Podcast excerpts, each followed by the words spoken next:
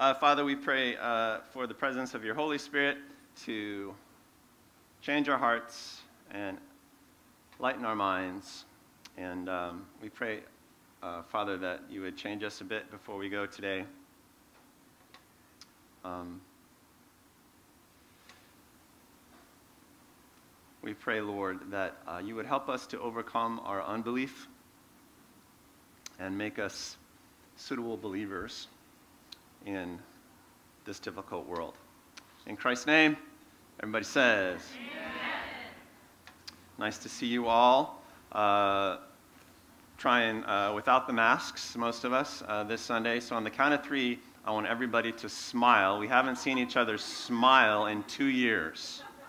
You know, why the last state with the mask mandate, like we haven't seen your smile in two years. So we're just going to smile for about five seconds. You're going to smile at me. You're going to smile at the people next to you. Really, really hard, okay? but Not yet. Ready? One, I want, I want teeth in the smile. I don't want a, I don't want a sardonic grin like I usually do. I want a smile. Sonia will demonstrate. Ready? One, two, three, smile.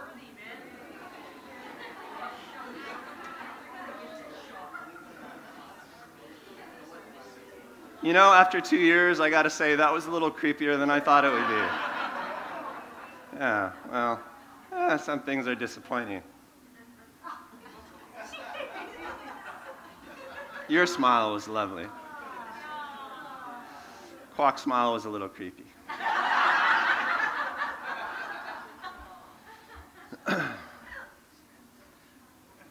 Oh, wow, what a week. Did I ever, have I ever told you the story of my first fist fight? No? Mindy knows it. So, so I was like, I was like five, going on six years old, about six years old. I was living in a, a, a dead end street neighborhood in, in, in southern Oregon. And I was just out playing with my friends by a ditch, because that's what you do in southern Oregon.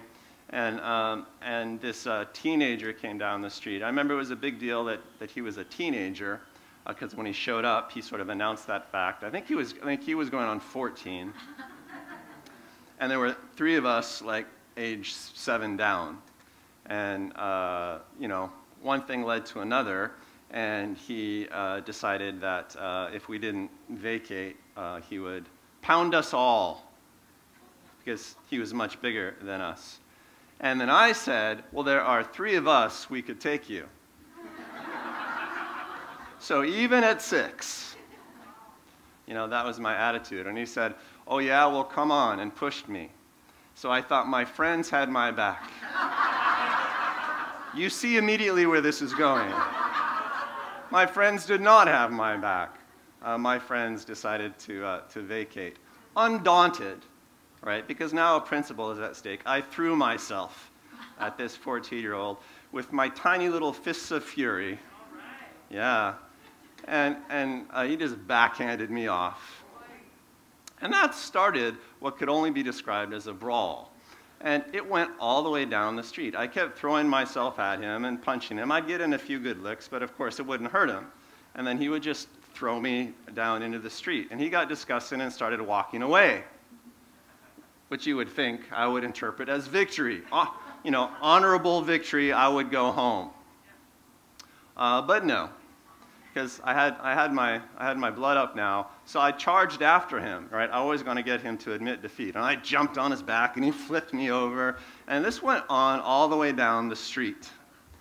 Uh, I, I don't know where this, it was a catharsis for me or something. I don't know. I was just, but I was going to win this fight. And we went a, a, good 200 meters down the street. Um, this, this fight continued from one yard to another, over hedgerows, across ditches, the whole bit. And so, somehow we ended up uh, in, in this yard of this elderly lady on the street, and he picked me up and he threw me across her porch into her front door. And the door banged open, and I went head over heels into her living room and flopped on the floor right by her coffee table. She was having a tea party uh, with other elderly women in the neighborhood, and I just lay there and for the first time that afternoon, it occurred to me that this perhaps was not a fight I could win. And I remember thinking, as the old ladies looked at me in complete silence with their teacups poised, that where's the payoff here? Where's the payoff? And I've always remembered that that was my first fist fight experience. I'll call it a draw. I'm just going to call it a draw. Uh, that was my first experience. I misjudged the payoff. That was my big takeaway from my fight. So here's our warm up question for today. roll your shoulders, crack your knuckles. Here we go. Massage your scalp, get your brain juices flowing. Have you ever fought a battle during which it dawned on you you could not win? You want to think about that more, Kat? oh, yes. Oh, yes. Um, you, ever, you ever been involved in something that you got into for whatever reason? It was very sacrificial, it was hard fought, and you realized there might not be a good payoff for this. Anyone? Just nod at your brothers and sisters and say, Yeah, I'm with you. I've been there. Um, you ever thought, this, this, is, this is hard, and I'm not getting anything out of it. Feel that way sometimes? And since uh, you know this is church and we think about God and stuff like that, have you ever have you ever felt that with respect to God sometimes? Like you know, I'm really working hard for God. I'm really doing this for God. I'm really trying to be a godly person. I'm not really seeing the payoff. You ever get that sometimes? How many times have you gotten that this week? At least three times for me. Uh, it, was, it was a harsh, harsh week. You ever felt like things with God were a little bit pointless? Um, that maybe He wasn't in your corner after all? That this was something, this is a fight that perhaps you should not have gotten into as you lay there flat on your back, looking up at the ceiling, people ridiculing you around you, or maybe that's just me. Um, I fight the fight of faith in two major ways, and I do fight the fight of faith. Right? We've been talking about it for about eight weeks now, uh, doing faith. Mostly we've talked about using faith to get breakthrough, right? Using faith to move mountains, uh, to use the, the biblical uh, trope phrase. So that's one of the ways I use faith, which is I use faith to achieve things that I want to achieve in the world, right? Faith to do miracles if that's what is required. And the Bible teaches us, and we have studied a lot in this sermon series, that you know, faith is a requirement for miracles. It is a requirement for the flow of supernatural power in the world, the flow of a lot of good things uh, in the world. So, in that sense, faith is a power technology, if you'll pardon the phrase right? Faith is kind of a, a, tool that you use to release power in your life and, and perhaps more importantly, to release godly power in the world around you to get good things done. Power technology. Secondly, um, faith is a reward technology. That is, no matter how this life goes, you know that you're going to be rewarded in the next if you endure in faith in this life, which is to say, there is a heaven, right? That even if you don't see the payoff immediately, you will see the payoff eventually. So faith is a power technology, and faith is a reward technology. It's kind of a funny way to say it, but I wanted it to be simple and clear. Are you following me? Everybody clap one time if you're following me.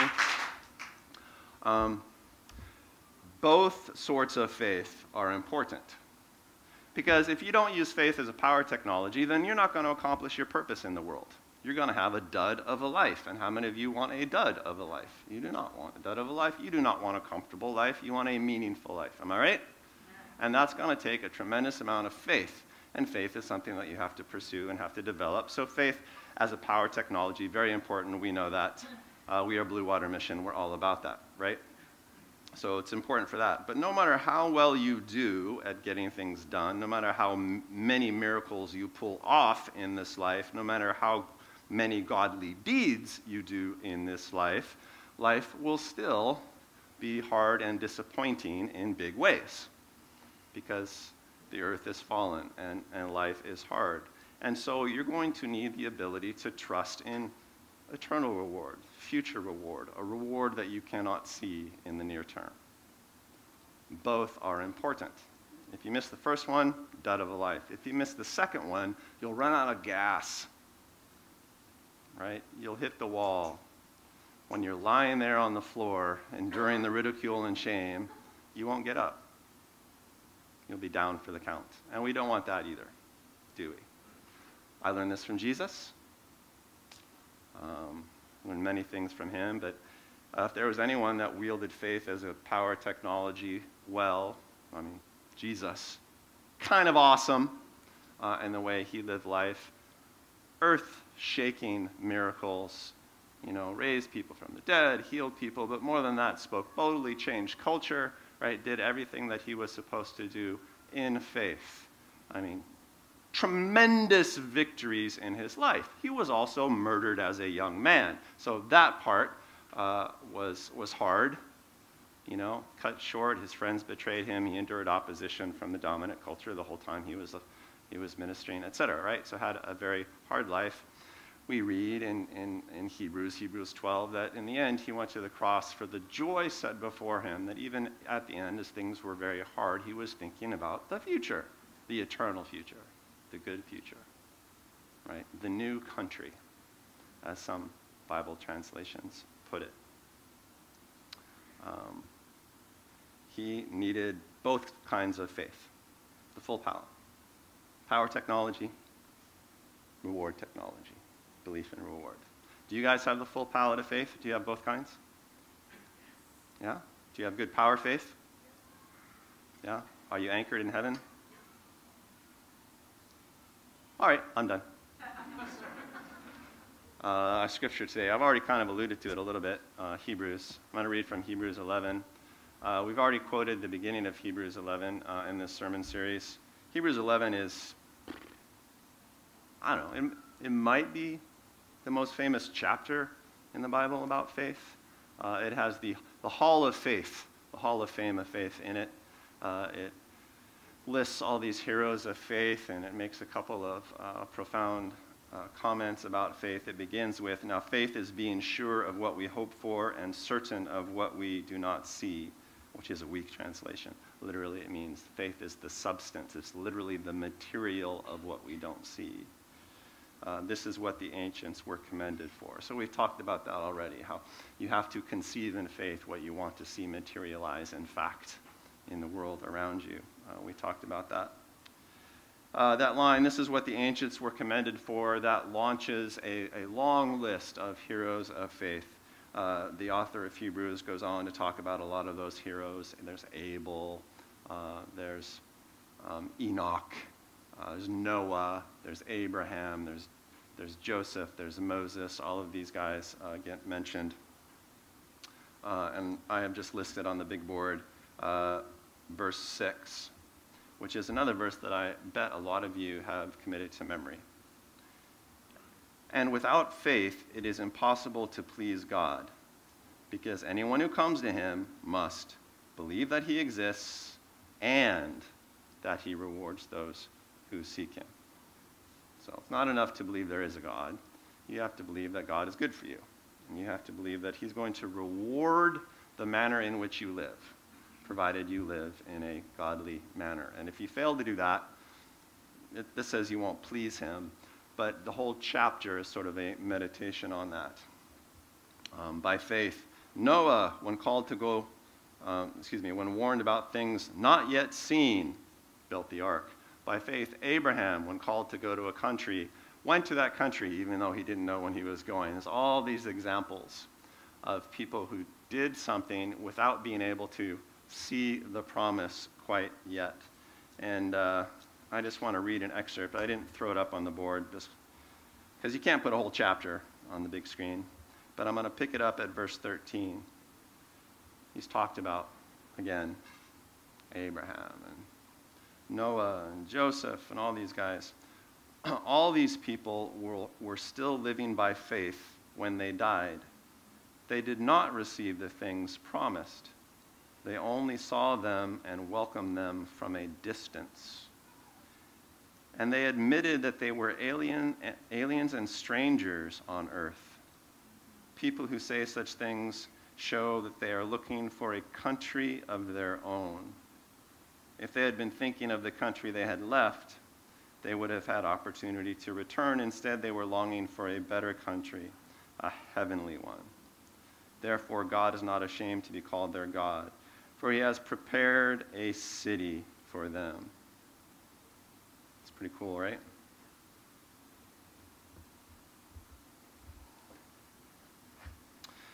Picking it up in verse 32. And what more shall I say? I don't have time to tell you about Gideon, Barak, Samson, Jephthah, David, Samuel, and all the prophets. These are other examples of people who lived like this, according to the author, looking forward to a future. Um, who, through faith, conquered kingdoms, did justice, gained what was promised, who shut the mouths of lions, quenched the fury of flames, and escaped the edge of the sword, whose weakness was turned to strength, and who became powerful in battle and routed foreign armies. Women received back their dead, raised to life again. How does that sound? That's power technology. It continues. Others were tortured and refused to be released so they might gain a better resurrection. Oh, that took a dark turn. Some faced jeers and flogging, while others were chained up and put in prison. They were stoned, they were sawed in two. Okay, mm. we're getting very Tarantino esque now. They were put to death by the sword. They went about in sheepskins and goatskins, destitute, persecuted, and mistreated. The world wasn't worthy of them. So I think the point that the chapter is trying to get across is that faith is an awesome thing through faith, you can change nations. You can establish justice on earth. You can resurrect the dead. And if you hold the faith, you can be sought into. Right? You can be in prison, you can be ashamed. It is a mixed bag. It is a mixed bag. And therefore, right, to, do, to do it well and to ace the whole test, you need both kinds of faith, right? You need the faith to do miracles, and you need the faith to know that in the end, the fight will totally be worth it. No matter how you get your butt kicked here. Right?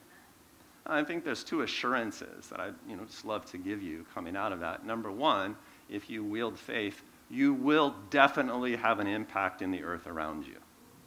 Right? And we've been thinking hard about that for you know, seven or eight weeks. You will definitely have an impact on the world around you.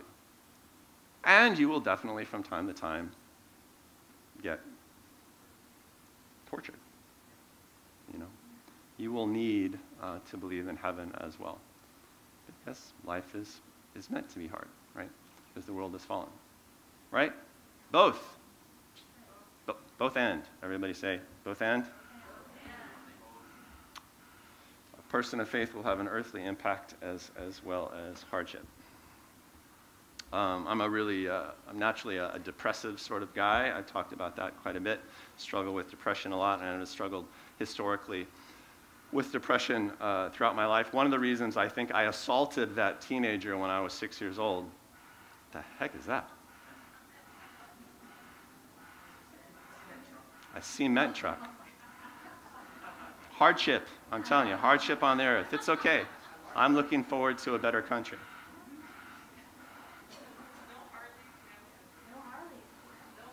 Yeah, remember the, the Harley gang at Palama Settlement? We don't have them anymore.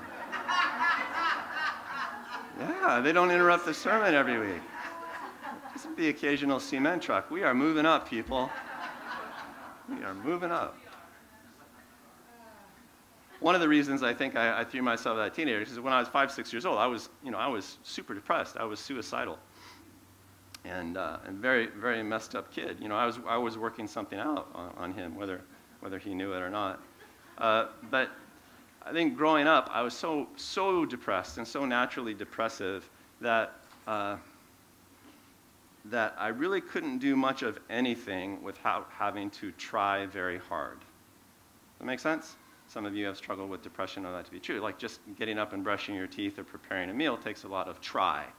And faith is trying, right? In other words, it takes a lot of faith uh, when you're living in, in a depressive uh, hole. Um, one of the weird advantages of this is that I've become uncommonly good at trying things that normal people find hard. Does that make sense? Normal things are harder for me than they are for you healthy people. Right? But extraordinary things are easier for me than for you normal people. Right? It's a weird advantage. I'm not advocating this. I'm just saying that as I look back on my life, because I'm old now, um, you know, I can see these things. I, there's a very strange grace in that life story uh, for me. The, the, the countervailing weakness for me is that I'm not very good at holding on to future rewards. I'm not very good at that kind of faith. I'm not very good at anchoring myself uh, in heaven because, you know, depression is largely about pessimism. It's hard for me op- to be optimistic, and so I have substituted instead self-discipline. I'm really good at that. but I'm not so good at just sort of, hey, it'll be okay in the end. I suck at that. Which is to say, I need your help uh, at that. Uh, and, and there may be others here who need, who need that as well, you know. Um, we need to help each other. You know why? Because very few of us have been to heaven yet. right? I can give you testimonies about uh, healing someone supernaturally. We've had, we've had some just since we moved to Ainahaina, right? Um, but I can't give you a testimony about what heaven is going to be like for us. I, so it's such a pure form of faith. It is so definitive. It is signature of who we are. It really is the substance of things unseen. It is, it is extraordinary. And for you to have it is an incredible superhuman feat, right? I mean, it is the definition of supernatural. Um, such that we could cherish it especially much, or we could choose not to think about it especially much because it's so out there. It seems to me when I was a child in churches, you heard people speak about heaven more than you do now. Uh, and I think that might be a consequence of the drift of our culture toward the immediate, you know, toward, toward the, the, the short term. Um, but if you don't really believe in that eternal payoff, your immediate confidence, your power faith will, will crash. You will lose it uh, in the end. You won't have any uh, staying power. Uh, the way I discipline myself in this regard is every once in a while I ask myself, does your life need heaven to make sense? Does that make sense to you? Like, are you only doing things that you'll do if you see an immediate payoff? Or are you doing things freely, knowing that God will reward them in the end? What kind of life do you lead? That's not a black and white question, right? It's hard to really nail that one down, but it's a great thing on which to meditate. Um, and I meditate on it often. I suggest it to you. Are you only doing things for which there is a fairly immediate payoff? Or, right, are you doing things that only make sense? That sort of new country reward that is out there. We had. Uh, it, was, uh, it, was, it, was a, it was a tough week uh, for uh, the congregation uh, generally. Um, Albert's mom, Violet, passed away after a long battle with cancer. Had a pretty good end, all things considered. I mean, it was a lovely story. And then yesterday, Valerie, Anna Roberts' mom, passed away last night. Um, so I'm really going to miss her. She was around Blue Water a lot. Um, and uh, she was, Valerie was sort of, had lost lucidity there toward the end as she was just making the transition to the next life. She had a moment of lucidity shortly before she died, and she said, farther up and further in, and then went back into a comatose. You know that quote? It's actually from uh, the seventh of the Chronicles of Narnia, C.S. Lewis's book when the characters finally get through all of their battles and, and they're kind of ascending to heaven, one of them says, um, I'm, I'm, I'm coming to a, a, a new country, um, but feel like this is what I've been looking for all along.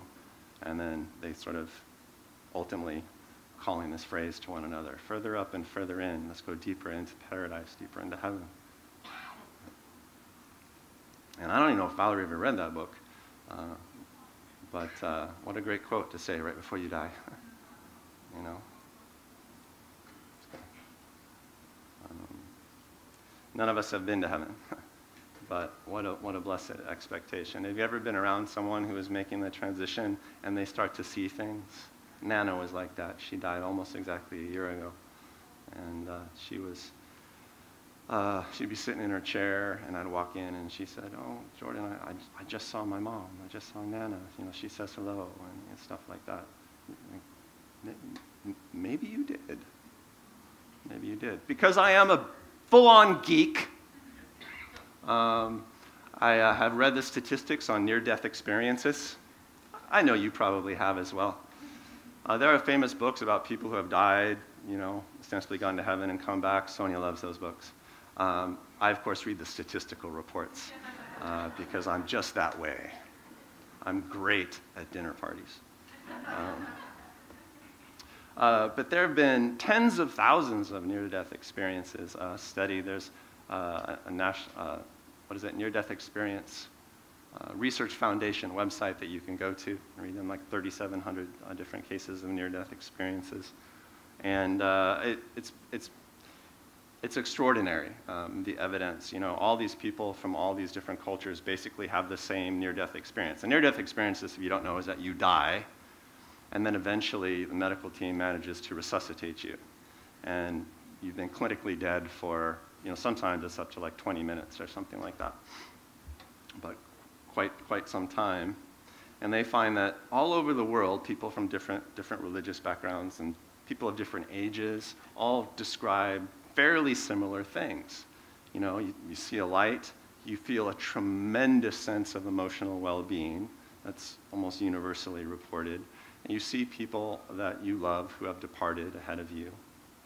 Uh, you have conversations with them, and then typically you, you have to make a choice to come back even though typically you don't want to. um, and so that, that's enough. Like if, if some 90 year old Christian reports an experience of something heavenly like that, great. But they have like three and a half year old uh, kids who know nothing of God or religion report the same exact thing, right? Which is proof right there. One of the things that fascinates about me, fascinates uh, me about the research is that people have these OBEs, these out of body experiences when they die. And typically, what they do is they float above their body. And a lot of times, these happen in hospitals. Somebody dies on the table, it takes the team 20 minutes to revive them. And in the meantime, they're just kind of looking around outside their body, observing their body. So they've done research and asked those people who have had their after death out of body experiences, What did you see? And they're able to report with great accuracy what the doctors and nurses have done, sometimes what doctors and nurses have done in different rooms, uh, even though they're not familiar with medical procedures. It's pretty much incontrovertible that the mind and the consciousness lives beyond the body. Um, do you need to hear that? Or do you believe it anyway? I nourish myself any way I can, you know because it helps. Yeah, it helps. All my dogs will be waiting for me. Yeah. Julie knows me well. Hey, that Uggy. Um, yeah.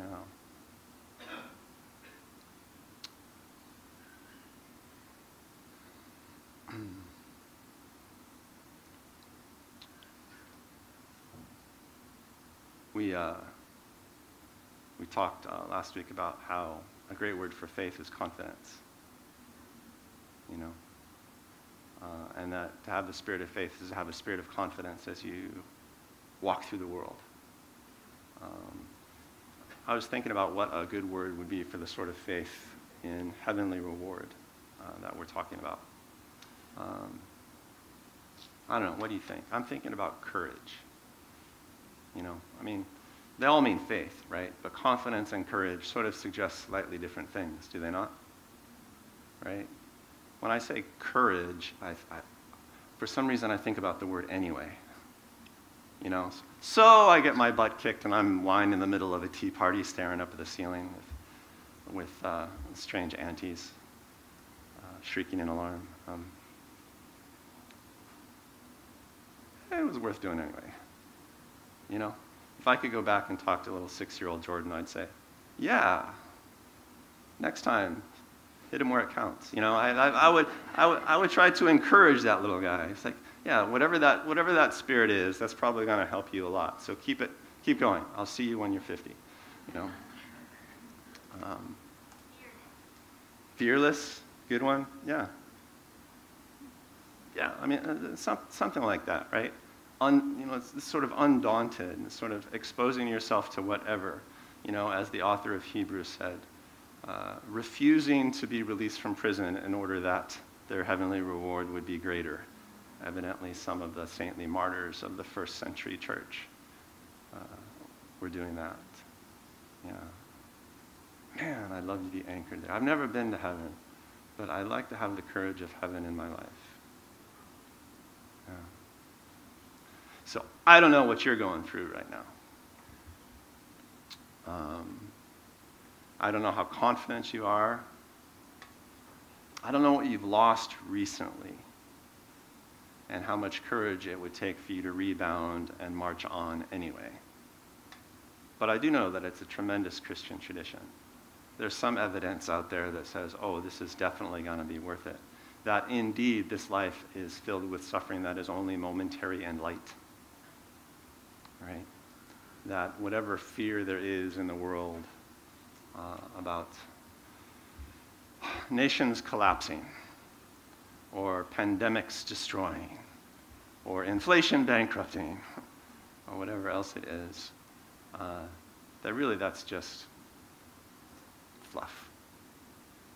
You know, it shouldn't shake us. It certainly shouldn't make us angry or compromise the way we behave at all.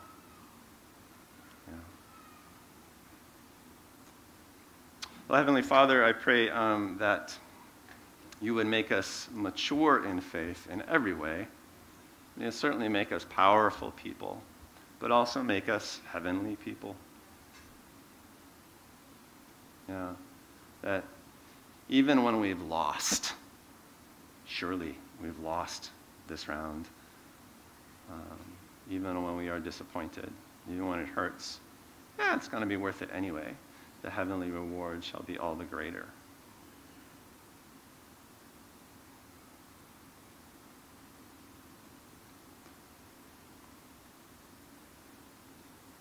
We look forward to a country that will truly be ours, as it should be. In the meantime, we live here and we shall be awesome. We shall be salt and light. We shall be unstoppable we shall throw ourselves against any foe. I'm just going to give the Holy Spirit about 30 seconds to talk to you about whatever he wants to talk to you about.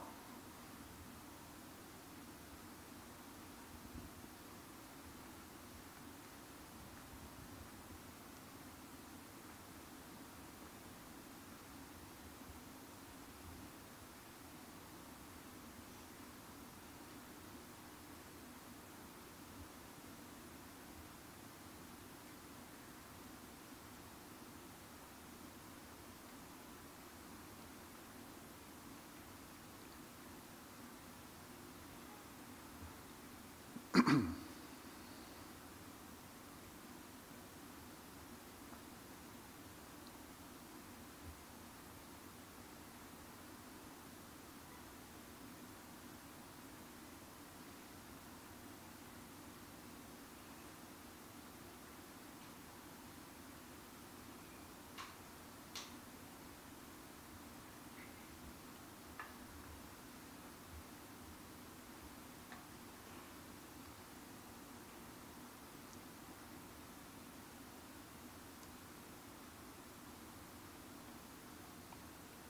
I do pray, Father God, that you would perfect your agenda for each person. And as we prayed earlier at the beginning, that you would change us all at least a little bit before we go. Um, I pray, Lord, that you would give us perspective this week and that we would be um, eternally peaceful in a world of short term upset. I pray for Sabbath rest today. Uh, some of us are going to need it for powerful Mondays. In Jesus' name, everybody says, Amen. Amen.